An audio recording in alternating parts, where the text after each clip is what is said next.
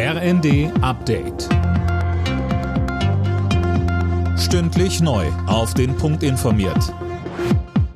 Ich bin Johannes Schmidt. Guten Abend. Im Kampf gegen Lieferengpässe bei Kindermedikamenten gibt's jetzt eine kurzfristige Lösung. Gesundheitsminister Lauterbach hat sich mit den Krankenkassen darauf geeinigt, dass Festbeträge für Medikamente für drei Monate ausgesetzt werden. Das soll den Wettbewerb ankurbeln. Florian Lanz vom Spitzenverband der gesetzlichen Kassen sagte dazu in der ARD. Das könnte dazu führen, dass Pharmaunternehmen Reserven, die sie irgendwo auf der Welt haben, jetzt kurzfristig nach Deutschland liefern, weil sie hier besonders hohe Preise für ihre Produkte bekommen.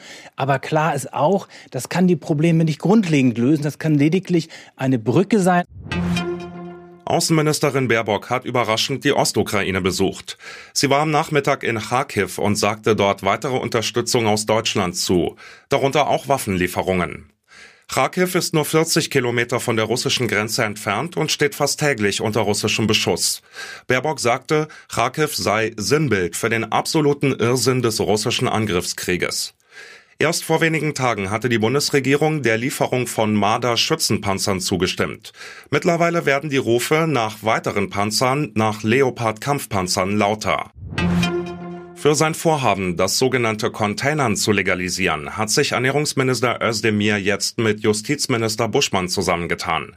Auch er spricht sich für die Maßnahme gegen Lebensmittelverschwendung aus. Colin Mock. Es muss nicht strafrechtlich verfolgt werden, wenn sich Menschen weggeworfene Lebensmittel mit nach Hause nehmen. Die Voraussetzung aber, sie begehen dabei keine Sachbeschädigung oder Hausfriedensbruch.